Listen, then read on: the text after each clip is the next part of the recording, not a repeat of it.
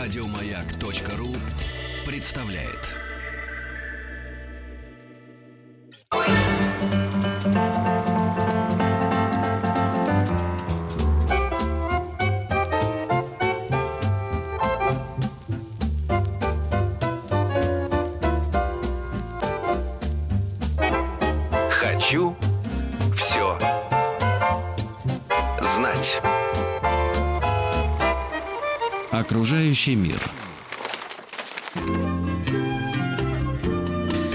Теперь совершенно спокойно. Добрый Денис день. Евгеньевич, можно сказать, добрый Да. день. Здравствуйте. да. Денис Але- Николаев. Алексей Веселкин. И в нашей рубрике «Окружающий мир» мы будем говорить про птичьи кормушки, потому что через два дня мы будем отмечать экологический праздник Синичкин день.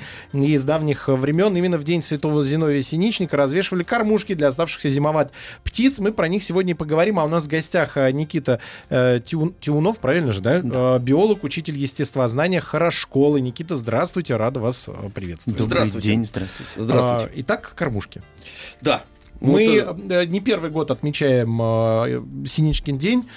Казалось бы, все знаем, но за лето ты забываешь о том, как правильно нет, их э, не за готовить. лето, а за э, лето, весну и осень практически. А как-то в этом году лето Понимаете? такое было, что я Ну, это все летом а, назвал. Понятно, да. Ну, хороший же В общем, было короче говоря, мы можем вспоминать все и о деревьях тоже поговорить, как правильно крепить эти кормушки и вообще кого стоит э, м, кормить, чем кормить, э, за что кормить э, кормушки. э, Кто достоин, кто нет. где, где они должны располагаться, на деревьях, во дворах или эм, под окном тоже. Значит, мест же много, в принципе. Вот, э, а птиц, мне такое впечатление, ребята, что птиц стало меньше в городе. Такое может быть или нет? Такое может быть. Мгм. И про некоторых птиц это точно известно. И известно в том числе благодаря кормушкам. Ведь кормушка это не только помощь для птицы, это еще помощь для тех, кто за птицами наблюдает. И М. как раз по наблюдениям на кормушках заметнее всего, что в Москве стало меньше воробьев в последние годы. Точно совершенно стало меньше. А кого стало больше? А, у меня есть... становится или нет? Становится больше тоже, но мне кажется, что увеличение происходит в основном за счет разнообразия. Становится больше разных птиц, а не больше какого-нибудь конкретного вида. Ага. А раньше кого больше всех было? Голуби? Ну, всегда, честно скажем, было больше всех синиц, а точнее больших синиц, а, воробьев и голубей. Это стандартная такая московская большая тройка, которая любую кормушку попытается оккупировать, где бы она ни находилась. Мгм. А вообще в мире, извините, вот, ну, в европейской части, так скажем, потому что эм, в странах э, отдаленных, там другие птицы, ну, вот кого, кому мы привыкли, например, когда мы уезжаем туристами, все-таки голубей больше всего, мне, мне кажется, встречается. Ну, таких Мне в, кажется, обычных- они в обычных просто. странах, да? Давайте сузим либо в городах, либо на кормушках, либо вообще во всей стране. Говорят, что во всей стране у нас больше всего зябликов, и это похоже на правду. А, Вы понятно. знаете, как выглядит зяблик? Нет. Зяблик? А Мне их кажется, больше ему всего? холодно. Зяблик, да. Впечатление, что он действительно чем-то а, эм, э, его как-то об- обидели. Вот, судя по имени, по его зяблик бедный. Он Он от- не страдает, не не страдает, не хорошо. страдает хорошо, Он просто ну. улетает на зиму почти всегда, Ага. но иногда остается на кормушках. Понятно. Значит, у нас на кормушках... Красавчик. Красавчик, да? кстати. Покажите Да, мне. вот, смотрите. Нет, отличная птичка. Красивая птичка, замечательная. Значит, эм, становится меньше, но разнообразнее. А как так? Это парадоксальные вещи. Значит, э, как же их становится? Значит, кто-то прилетает, кого раньше не было.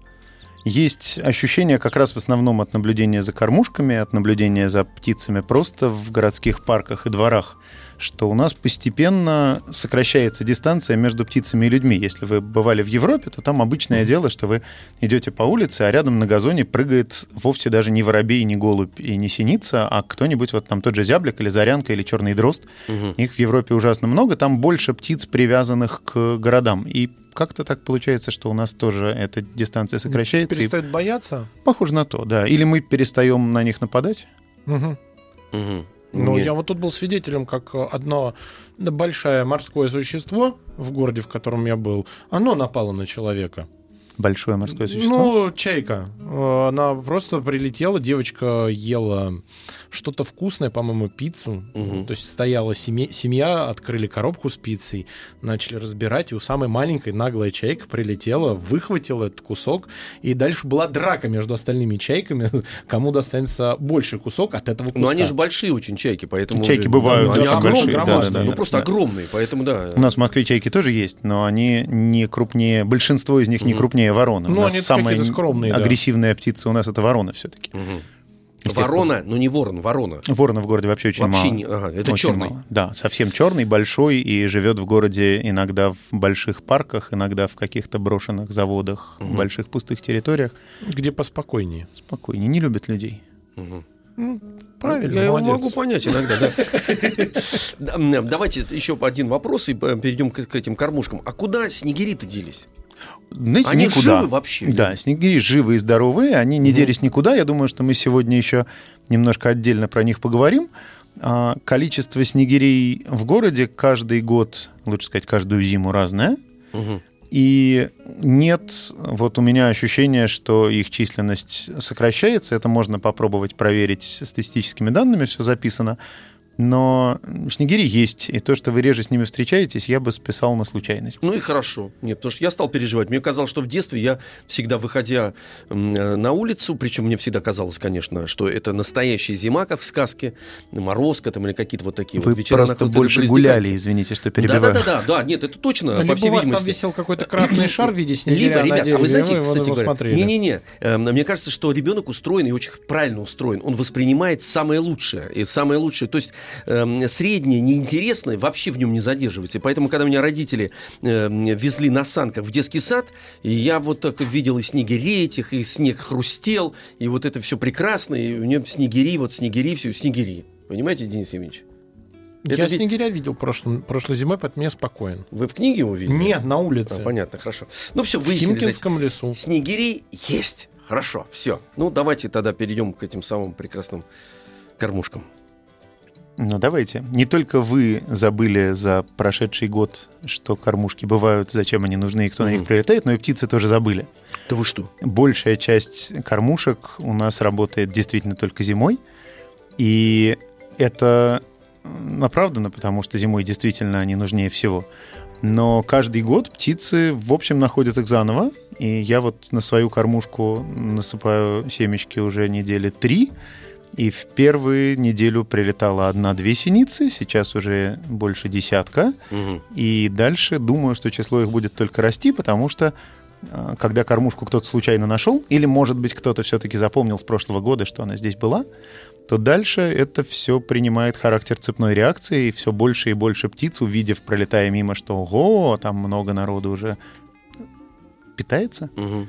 Опустится туда же и присоединится к этому празднику. А вы сказали, вот синичка прилет- прилета- прилетала сначала одна, а вот у кормушки, почему вы сказали синичка, а не кто-то другой? Вот, э, они самые активные, кому нужно, да? ну, мы уже сказали, необходимо? что самые главные наши пользователи это голуби, воробьи и синицы. Я Мгм. живу за городом, где голубей нет. Так. Поэтому остаются только воробьи и синицы. И синицы, несомненно, самые любопытные из тех, кто прилетает на кормушку, и поэтому они обычно кормушку находят первый.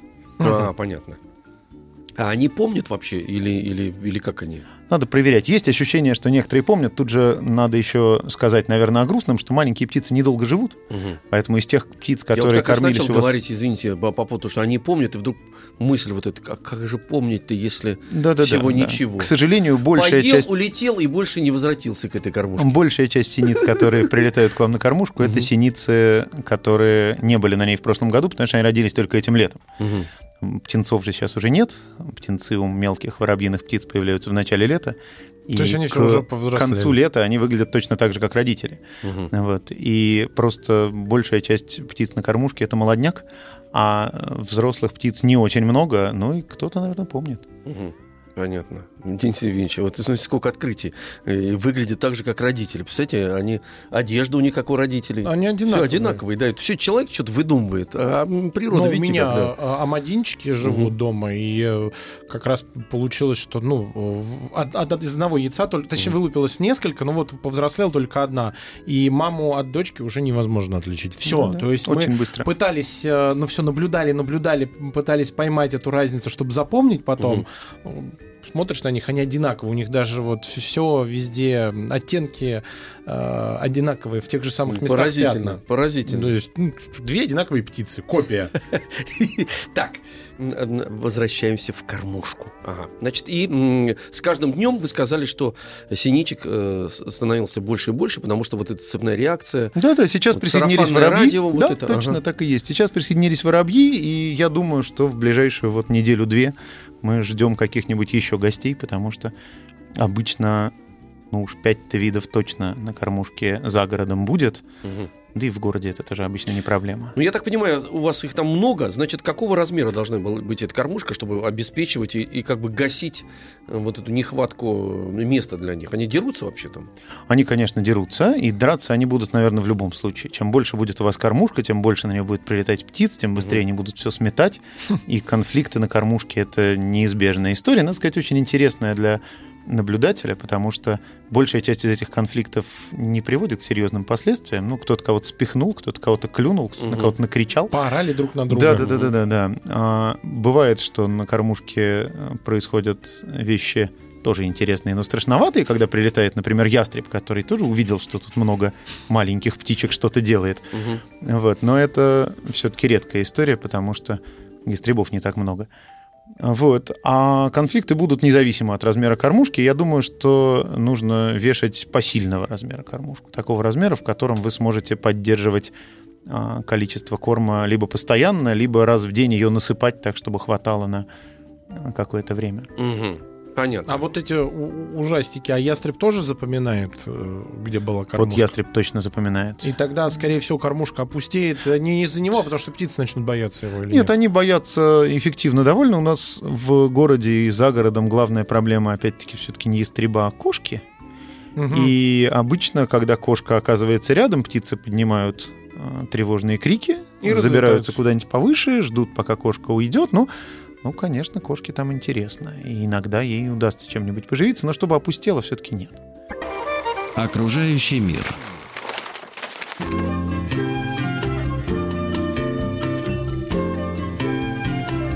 Так, значит, понятно, что эм, увеличивать кормушку до беспредела нельзя. Вот все равно она... Беспредельная Да, кормушка. Она не, вы, не выдержит, да. Значит, эм, давайте тогда э, о самой конструкции кормушки этой. Она, поговорим, она какая должна быть вообще и какая не должна, предположим. Давайте с этого даже начнем. Что вот неправильно для птичек, для синичек. А, У синичек вообще не очень большой выбор. Да? Они могут прокормиться сами где-нибудь на деревьях, выбирая мелких беспозвоночных из коры, выбирая какие-то семечки, которые, может быть, частично они же или, например, поползни попрятали там с осени, находя какие-то еще а, естественные корма. Или кормиться на той кормушке, которую мы им поставим. Поэтому, вообще говоря, а, требований у синицы к кормушке нет примерно никаких. Лишь бы была. А, Главное, чтобы там была еда. Собственно, и кормушки может не быть. Можно сыпать аккуратненько на одно и то же место на, снег или на землю, сыпать семена. Они отлично справятся. У меня синицы всю весну собирали а, семечки, которые с кормушки зимой просыпались в снег и пропали таким образом. Мгм. А потом снег растаял, и оказалось, что на газоне полно лежит семян, и вот они, наверное, до мая туда прилетали и что-то оттуда выковыривали. Вот. Не нужна птицам специальная конструкция кормушки, а нужна она человеку для того, чтобы, во-первых, удобно было за ней ухаживать, Мгм. добавлять корм, а во-вторых, для того, чтобы, может быть, а, с помощью конструкции кормушки определить, э, кого мы хотим туда привлечь. Потому что если мы хотим кормить всех подряд, то удобнее всего сделать какой-то столик, и над этим столиком удобно сделать крышу от снега, хотя тоже совершенно не обязательно, если вы будете сметать его после снегопадов. И тогда на этот столик сможет сесть любая птица, включая ворону, а, и замечательно там поесть или набрать себе еды в клюв или в зоб и куда-то утащить. Мгм. Вот. А можно сделать кормушку с ограничениями. Например, что-нибудь подвесить, болтающееся на дерево, тогда кроме синицы поползни она не будет доступна примерно ни для кого. А, ну и разные промежуточные варианты тоже есть. А почему недоступно? Вот то, что ворона залетела туда и все. Нет, нет, ну представьте себе, что вы Надо по взяли, габаритам, как в гараж Да, да, да, да, парковать да. э, внедорожник. вы А. взяли маленькую сеточку, например, ну, собственно, такие кормушки продаются. Можно взять какую-нибудь сетку, не имеющую отношения к кормушкам, с дырочками меньше, чем размер подсолнечного семечка. Насыпали туда подсолнечных семечек, подвесили на дерево сверток размером в апельсин. Что ворона будет с ним делать? Ничего. Очень умная ворона может попытаться его отвязать от веточки и съесть потом внизу. Но это редко бывает. А эти как, что-то я не понял. Ну. Ну, эти вцепятся лапками снаружи и через сетку прямо выклюют оттуда все, что А надо. так делают вообще, Да, да? да, так и делают. Это очень удобная синичная кормушка, собственно, самый лучший способ накормить отдельно синиц. Это подвесить для них что-то болтающееся. Можно же еще сало, только чтобы не соленое. А, вот, кстати говоря, по поводу сала. Просто э, крепится кусочек, потому что я видел такое, да? Да, да, его можно тоже положить в кормушку, но тогда с высокой вероятностью, если не кошка, то ворона возьмет этот кусок целиком и утащит Мгм. его куда-то.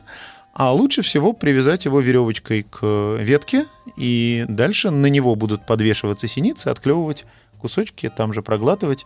Вот на сале, кстати, синицы замечательно дерутся, потому что а, семечку-то они берут из кормушки и Мгм. утаскивают ее куда-нибудь расклевывать на ветку. Веток много, Мгм. Поэтому эта живая очередь позволяет обслужить много народу. А с салом так не получается, потому что Это сало нужно надо, ага. съесть прямо там на месте. Так. И поэтому вот одна синица повесилась на сало, другая, третья, четвертая, а для пятой места нету, она будет летать вокруг, кричать, клевать. Очень интересно.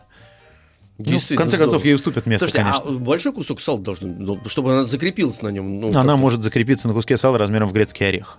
И дальше вверх можно до любого размера. Ну, Потрясающе, ребят. То есть вы можете бутербродик с салом съесть и Мгм. смотреть, как за маленький Бутербродик кусочек сала. будет соленый, да? Вот не нужно. Ну, Очень-очень важно, себе чтобы сало было не соленое для Не птиц. соленое? Не Ну, соленое сало, не жареные семечки.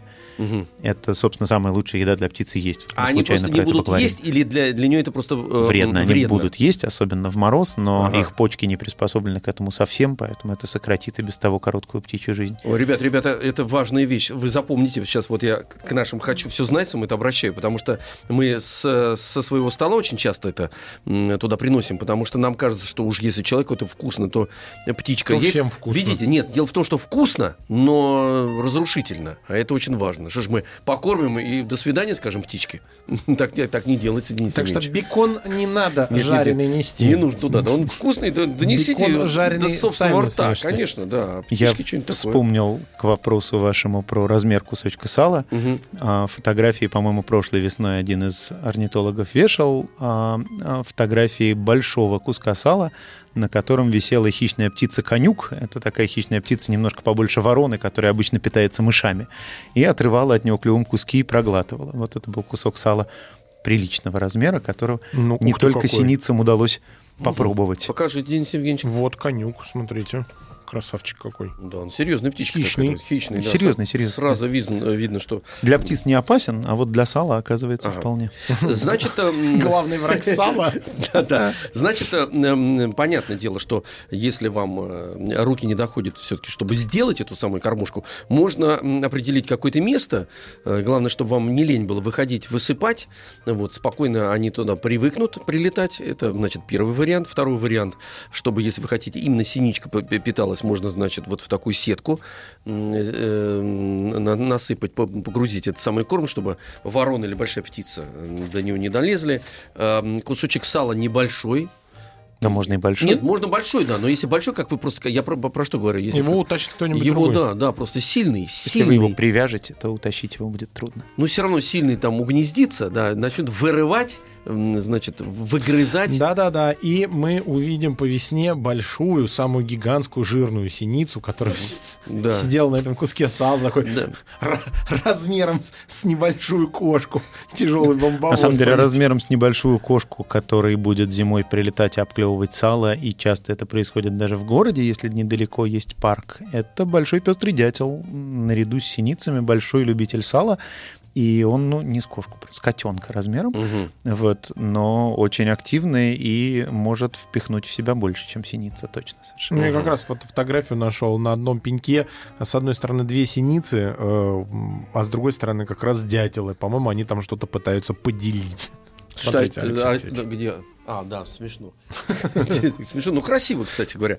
А вот, кстати, дятел, он же ведь, э, у него больше возможностей да, добыть корма, чем у синички. Он же может продолбиться, так сказать, сквозь кору, кого-то там достать, какого-то жучка. Я думаю, вы скажете сквозь кормушку, испугался. Нет, нет, нет, А, значит, кажется, дятел может с дятлами- кормушку, Если, он, если он будет долбить долго, ну, да, да, С можно. дятлами такая история, что дятлов, у нас же и синиц на самом деле много. Когда мы говорим про синицу на кормушке, мы обычно имеем в виду большую синицу, которая самый обычный наш вид, Мгм. наверное, по всей, почти по всей стране, а уж точно в районе населенных пунктов.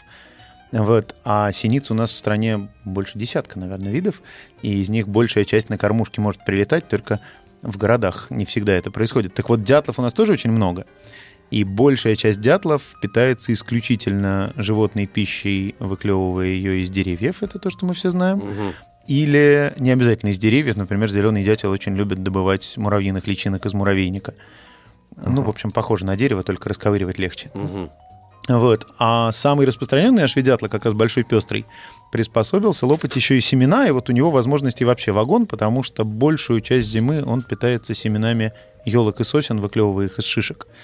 И если урожай шишек хороший, то может просидеть на них всю зиму и вовсе дерево и не долбить. Ну и вот на кормушку они прилетают очень охотно, их много, они не очень пугливые, и в городских парках их полно. Давайте сделаем паузу. У нас сейчас перемены и взрослые новости на маяке.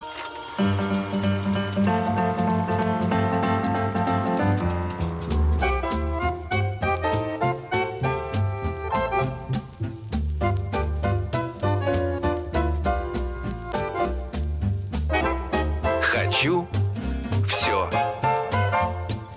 знать. Окружающий мир. Время московское 12 часов 37 минут, Денис Евгеньевич. Поэтому 12 я секунд. говорю всем э, добрый день, с одной стороны. С другой, Здравствуйте. Ну, здравствуйте, Здравствуйте, да, да. Денис Николаев. Алексей Веселкин, у нас в гостях Никита Тиунов, а, биолог, учитель естествознания Хорошколы. Мы говорим сегодня про птичьи кормушки, про то, как а, птиц э, надо поддерживать э, зимой. Это, во-первых, а во-вторых, что интересного можно увидеть, наблюдая за этими птичьими кормушками зимой. Можно же сделать множество замечательных фотографий. Да. Замечательных фотографий, да. И кормушка позволяет сделать фотографию с довольно близкого расстояния, что в лесу проблематично, Мгм. где птицы не готовы с вами общаться. А на кормушке вы можете им приплатить, и они останутся недалеко от вас. И Ну, как сможете сделать фотомоделям. фото- Да, да, так и есть. А они, вы знаете, в этот момент, когда, так сказать, вот это вот м, поедают м, предоплату нашу э, птица, она э, в этот момент как становится более доверчивой или что? Вот они же привыкают, адаптация у них быстро происходит к человеку, к среде.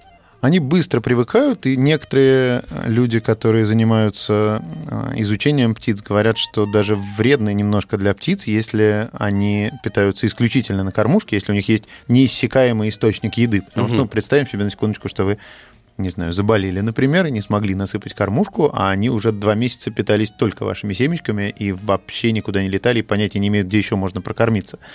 Вот. А привыкают они довольно быстро, да. Понятно. А вот их вот в таком форме держать, чтобы а, они не обленились, да, потому что они забывают быстро, Вот да? беспроигрышный вариант это насыпать семечек э, с утра такое количество, чтобы к вечеру кормушка была пустая. Так. Вот. И это значит, что они с утра после холодной ночи получили э, от вас подкрепление, и на следующее утро они почти наверняка, у них, кстати, неплохо с э, биологическими часами, они будут вас ждать у кормушки в тот момент, когда вы обычно семечки выкладываете. Я перед отъездом на работу насыпаю семечки в кормушку, и обычно на соседних деревьях несколько синиц уже в этот момент мониторят. А, Вот. А- Часовые. да, да, да, да, так и есть. Вот. И в... О чем мы говорили? А, О птицах. О птицах, да. Принципе, говорил о птицах. Потерял мысль. В... Про то, как они привыкают быстро. Да, они будут вас там ждать, да. Да, а вот скажите, значит, она поела, вот на ночь, вы говорите, получила достаточный запас э, пищи для того, чтобы ночь провести на холоде, а они как на, на веточку залетают и сидят, сидят и спят, да? Ну, в общем, примерно как, так. как это А, происходит? ну, В основном, если... Это вообще ужасно интересная история, потому что я много наблюдаю за птицами, и Мгм. очень редко, когда я видел птицу маленькую где-нибудь спящей, они находят такие места, где как-то они не бросаются в глаза. Говорят, они же что спят, спят. Они точно спят, и Мгм. зимой долгую зимнюю темную ночь, у нас ведь в Москве ночь зимой, в смысле время, когда Да. солнца нет на небе, бывает часов по 17. Мгм. И все это время они проходят где-то в тишине и покое, потому что в темноте наши мелкие птицы не умеют себе искать еду. И э, ночь длинная, день короткий, за этот день надо успеть наесться, поэтому наши кормушки очень помогают. А вот где они это делают, Вопрос, да? не видно. Мгм. Ну, куда-то они под крышу, наверное, Забиваются в какие-то щелочки, дырочки, да. Кто-то в скворечнике Никит, а вот у меня, извините, я сейчас, Денис Евгеньевич, не про синичку. Просто про ка- ну, мы же не обязательно про синичку, специали- мы про всех птиц. Специалист э, есть у нас, да, но это та птица, которая не летает, а петух. Почему, вот, извините, это как бы между... Неожиданно. Да, да, да. Неожиданно, действительно. Нет, очень неожиданно. Я сейчас сделаю, так сказать, такую, знаете, прямую в- в- в- в- вклейку в фильм. Знаете, это, это монтаж такой неожиданный. Почему он в 5 часов утра начинает просыпаться и кричит?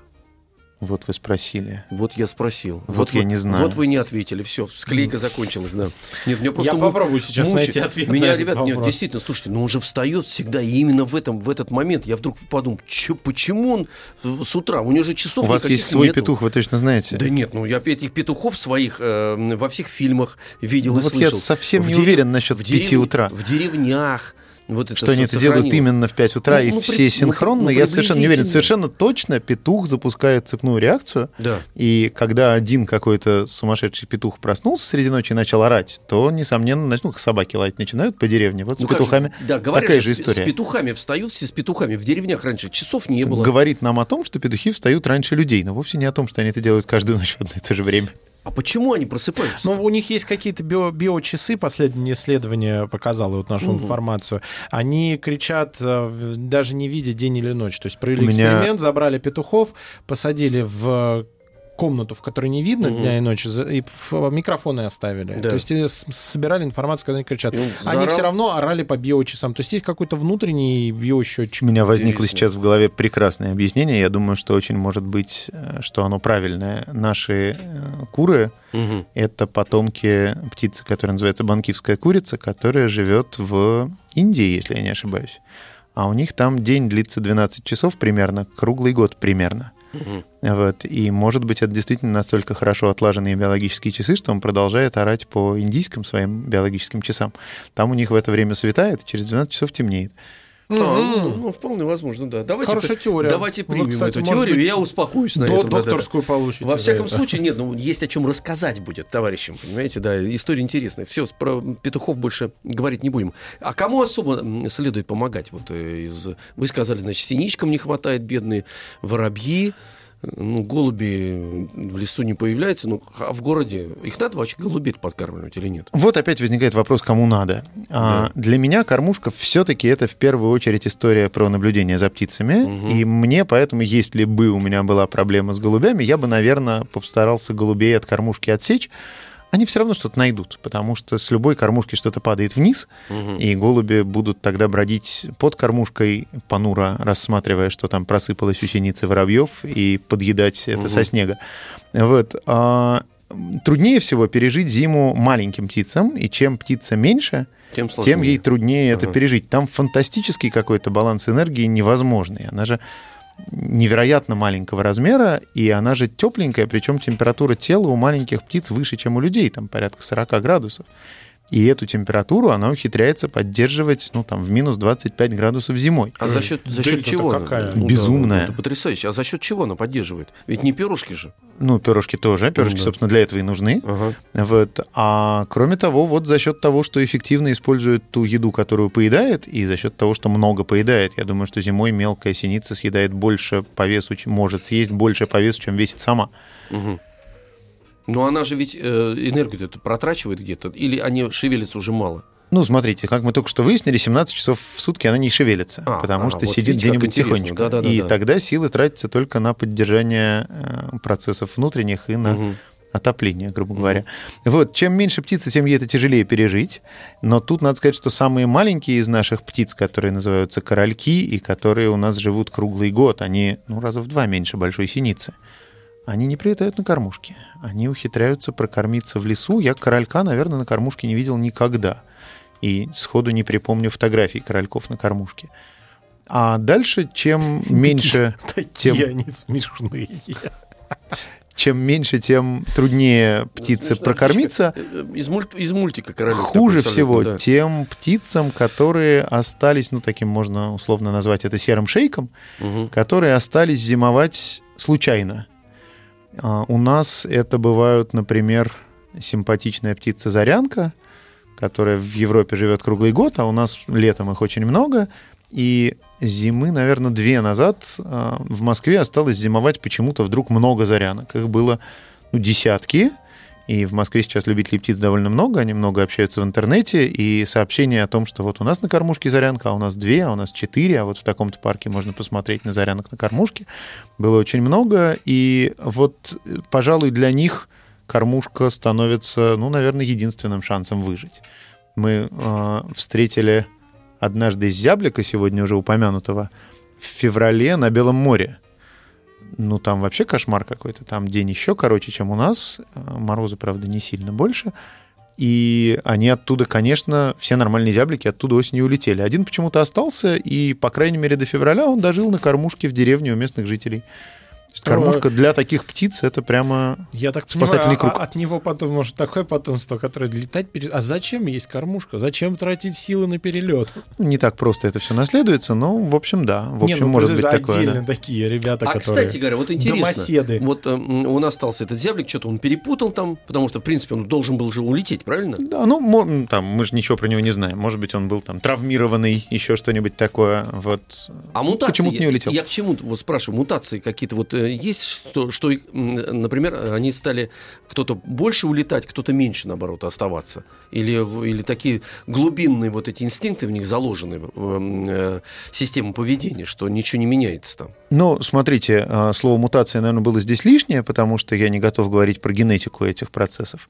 Но совершенно точно э, у нас за последние десятилетия, например, грач перестал быть отчетливо перелетной птицей. Известная картинка про грачи прилетели, Да. она сейчас не очень актуальна, потому что в Москве десятки грачей никуда не улетают. Новая картина И «Грачи не, не улетали». не улетели. Грачи Не Вот. улетали даже. остались И еще. вот замечательно вот, кормятся, в основном, правда, не на кормушках, а на помойках и свалках. И это их совершенно устраивает, и это вот обычная довольно история. А Я не уверен, что с зарянками и, например, еще из таких птиц стоит упомянуть черного дрозда, что то, что чаще сейчас а, встречаются сообщения про то, что они остались зимовать, это потому, что они стали чаще оставаться зимовать. Может быть, мы стали лучше смотреть просто. Мгм. Вот. А, Но ощущение такое есть. Я, пожалуй, за свое школьное детство, когда уже за птицами наблюдал, ни разу ни зарянки, ни черного дрозда зимой у нас не видел, а сейчас каждую зиму где-нибудь встречаю. Они есть. Зимы стали помягче, кажется. Где-то вы выросли просто. Возможно. Конечно, конечно, да, да. В детстве у меня всегда зима была в детстве. Будь здоров, какая зима, да. Прям настоящая, вот прям Дед Морозовская зима. И снега много было. Вот. Вот, а сейчас я его, этот снег не вижу. Значит, грачи, э, они что? Значит, получается, что они адаптировались. Да, да. Подожди, что же, они не будут не прилетать, не улетать, что ли? Как же картинка Всё, действительно? Я что-то только, только на картине теперь это. Только на картине, Алексей Алексеевич. Если выехать в сельскую местность, то там нормально. Там им зимой Нормально, прокормиться да, нечем, хорошо, да. поэтому они... Вопрос, улетели они куда-нибудь на юг или в Москву, вот это вопрос. Слушайте, Но это- весной они это- прилетят. Это просто у нас городские грачи с московской пропиской, там квартиры передаются по наследству грачиные, поэтому они и живут здесь. Зачем им куда-то улетать? А, кстати говоря, вот по поводу, вот, по поводу улета, прилета, эм, они всегда в дальний улетают или куда-то кто-то прилетает специально в город э, зимовать? Или такого нету? Нет, такое, конечно, есть. И самый красивый здесь пример — это снегири, Мгм. а также замечательные птицы свиристели. А, Снегири, честно говоря, есть у нас и летом тоже. Страшная правда. Но их, во-первых, поменьше, во-вторых, они живут в крупных парках, в лесах, на глаза не попадаются и ведут себя тихо. А стаи снегирей появляются зимой в городе, в первую очередь, не из-за кормушек, а из-за рябины. Потому что в городе довольно много рябины, а это и клена, кстати, и ясеня, а это очень любимые зимние корма для снегирей, которых Именно для снегирей? да, именно для снегирей. Снегири в городе появляются в первую очередь из-за того, что люди посадили эти деревья. Хотите, хотите больше снегирей около подъезда, сажайте рябину. Окружающий мир. Продолжаем историю про переселение. Да, можно всех наших птиц разделить на три кучки. И эти кучки получатся довольно аккуратные. Одну мы назовем зимующие, вторую назовем перелетные. Это те, которые улетают куда-нибудь далеко. У них обычно есть точный адрес зимовки. Кто-то летит э, в Южную Европу, кто-то летит в Северную Африку, некоторые еще дальше, а кто-то просто к нам, например, на Черное море. А есть птицы, которых называют кочующие, которые полетят туда, где есть еда. Мгм. И вот снегири и свиристели как раз ведут себя таким образом. А, Свиристели действительно птицы очень северные, в наших краях их летом встретить нельзя. И они будут сдвигаться на юг а, до тех пор, пока не найдут ягоды, в первую очередь рябину. Когда они справятся с этой ягодой, они двинутся дальше на юг. Мгм. И в зависимости от того, как с рябиной повезло, они либо долетят до Москвы, либо не долетят, либо могут даже и перелететь, уйти куда-то дальше еще южнее. И со снегирями похожая тоже история. Вот пару зим назад был такой сумасшедший урожай рябины на севере, что не было в Москве ни снегирей, ни свиристелей, ни дроздов-рябинников, которые тоже кочующие. Зачем, если там все Потому есть? что они отлично прокормились где-то там в Тверской области, например. Вот. А в некоторые годы, вот в этом году, например, рябины мало везде, поэтому я думаю, что все эти ребята пролетят через Москву в начале зимы, и дальше мы их увидим только на обратном пути, потому что они а, не найдут еды и здесь и двинутся дальше кочевать на юга. Ну, я вот по поводу снегирей все переживаю, в том смысле, что о, м, зря вы смеетесь, Денис Евгеньевич, в бороду себе. Э, Вот, я вам объясню, почему. Потому что м, э, снегирь, э, э, я чисто эмоционально сейчас э, картину вам рисую. Всему Нового Сне- года. Да, да, и, и снегирь птица детства, и поэтому каждый ребенок должен, конечно, увидеть снегиря не только в мультфильме, и в книжке там где-то, но потому что я представляю, какую, какую радость доста- доставляет просто появление снегиря, э, его прилет. И поэтому мне кажется, что очень важно, вы, вы сказали вещь, что значит снегирь. Его надо как-то заманить. Если вам, э, товарищи родители, кстати говоря, это, это прежде всего к вам я обращаюсь, потому что он снегирь нам нужен для того, чтобы ощущать, что вот так вот мы живем как бы между сказкой, книжкой и мультфильмом, а для ребенка это очень важно увидеть снегиря. Посадите эту самую рябину, ну прилетит, прилетит, в смысле не прилетит, не прилетит, но есть шанс, что он прилетит именно к этой рябине. Во-первых, вы посадите дерево, что само по себе хорошо, вот, а если вы увидите с э, вашим ребенком и сами увидите это снегиря, собственно говоря, вы и вспомните собственное детство, вот, и вашему ребенку станет э, воспоминания, кстати говоря, которые он принесет с собой, они очень важны. Мне так кажется. Возвращаясь к теме нашего разговора, снегирь очень подходящая птица для кормушки. И те самые нежаренные, несоленые семечки, которые самый универсальный и самый удачный корм для кормушек, снегирей интересуют очень-очень. И на кормушках в московских, например, парках, где еда появляется ежедневно, снегири есть почти всегда. Поэтому можно к рецепту еще, кроме рябины, добавить хорошую кормушку. Ребят, извините, А у меня- Денис Евгеньевич, подождите, подождите, у меня интересует. Сейчас Да, я про снегиря тоже вопрос. Да, ну давайте У скажите. меня а, вопрос, а, что не все же снегири с красной... э, Половина. грудью. А самки более Самки такие серовато-розовые, да. А еще а молодые уже успевают покраснеть к зиме? Да, молодые уже успевают А, покраснеть. все, то есть это Да. летом они еще Не-не-не, такие на- нам, на- нас снегирь интересует красный только. Ну, это Да-да. сам- Другой Но-но. не снегирь уже, нет, нет, нет, нет. Как же без девочек? Нет, без девочки невозможно. Думал, что и девочка красненькая, да, и- Нет, и, дев- мальчик красненький. девочка бледно, э, бледно-розовая, что ли, я не знаю. такая Симпатичная, на самом деле, Нет, тоже она очень симпатичная, симпатичная. но я имею в виду на фоне самца, который прям красный-красный, э, красная грудь. Вообще, надо сказать, что а, вы вот сейчас сказали замечательную речь про пользу снегирей в а, развитии детей. А, Вообще, птицы в этом смысле удивительный объект, потому что, в отличие от многих других живых существ, они часто бывают ужасно яркие и интересные. И кормушка — это прям замечательный образовательный пункт. Мгм. Если вы будете регулярно на кормушку приходить, класть еду, э, выяснять, кто туда прилетел, жутко интересно. И зимой не очень много птиц, но так вы зато их можете за одну зиму на одной кормушке узнать всех. У нас вот зимой на подмосковной кормушке, ну, наверное, видов в районе десятка за зиму успевает побывать. Мгм. И это так здорово, когда вот ты вышел, а вот они сидят. Никит, вышел, сидят. А как высоко они могут подняться, покушать? У меня первая моя кормушка была на 15 этаже московской многоэтажки. Мгм. Это была кормушка, сделанная папой из нескольких кусочков фанеры, и выглядела она как полочка, ну, размером в ладонь, наверное, Мгм. мою нынешнюю. И на эту кормушку прилетали воробьи и синицы каждый день. При том, что ближайшее что-то... Ну, в общем, дом не стоит в парке. Вокруг Ой, отлично. двора. Значит, туда не парковый дом, да. Подняться может спокойно, значит. На 15 этаж. И Отлично. вот тут, кстати, интересная была история, что а, было ощущение, что некоторые действительно помнят, потому что а, в конце осени начинали появляться синицы на этой кормушке, М. заглядывать в окно. Мгм. Вот. Здорово. А вот к снегирям я сейчас возвращусь. А можно его тоже приманить в кормушку, насыпав туда вот эту самую рябину? Говорят, что да, но я несколько раз пробовал, и, наверное, вариант с посадить рябину лучше, или Нет, можно лучше, попробовать, конечно, конечно, можно лучше. попробовать еще э, смухлевать таким образом, набрать рябины прям кистями и Мгм. привязать ее аккуратно к веточкам мне какого-нибудь другого дерева. Вот более верный Вот, потому способ. что ни разу я не видел такого, чтобы птицы, интересующиеся ягодами, э, искали их в кормушках. Может быть, потому что мы их редко туда кладем, не знаю. Зато свиристели, про которых считается, что они летом питаются в основном насекомыми, а зимой исключительно ягодами, несколько раз были замечены весной, когда уже не было никаких ягод и в помине на деревьях. Несколько раз были замечены отлично поедающие семечки на обычной кормушке.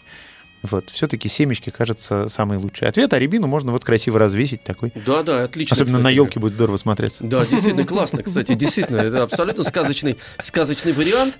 Вот у нас много, кто не успел прослушать нас с самого начала, обязательно посмотрите на, э, на нашем сайте. Э, Эм, На радиомаяк.ру да. в разделе подкасты все про птичьи кормушки, про то, как поддерживать птиц зимой можно найти. Причем не только сегодняшний эфир, но и в прошлом году мы делали такой эфир, и в позапрошлом. Я воодушевился, например. Мне Кладезь кажется, что... знаний. Да, помимо того, что нужно птичек подкормить, нужно эти кормушки для того, чтобы действительно ваш ребенок, например, э, просто-напросто с ними вместе с вами в радости ознакомился. Это же прекрасно. Наблюдайте за птицами. У нас в гостях был Никита Тиунов, биолог, учитель естествознания Харашколы. Спасибо большое, Никита. До новых э, встреч. Спасибо вам. Спасибо вам. наблюдения. А у нас э, на сегодня все. Дорогие друзья, в субботу и в воскресенье Не забудьте включить «Маяк» детям. Еще больше подкастов на радиомаяк.ру.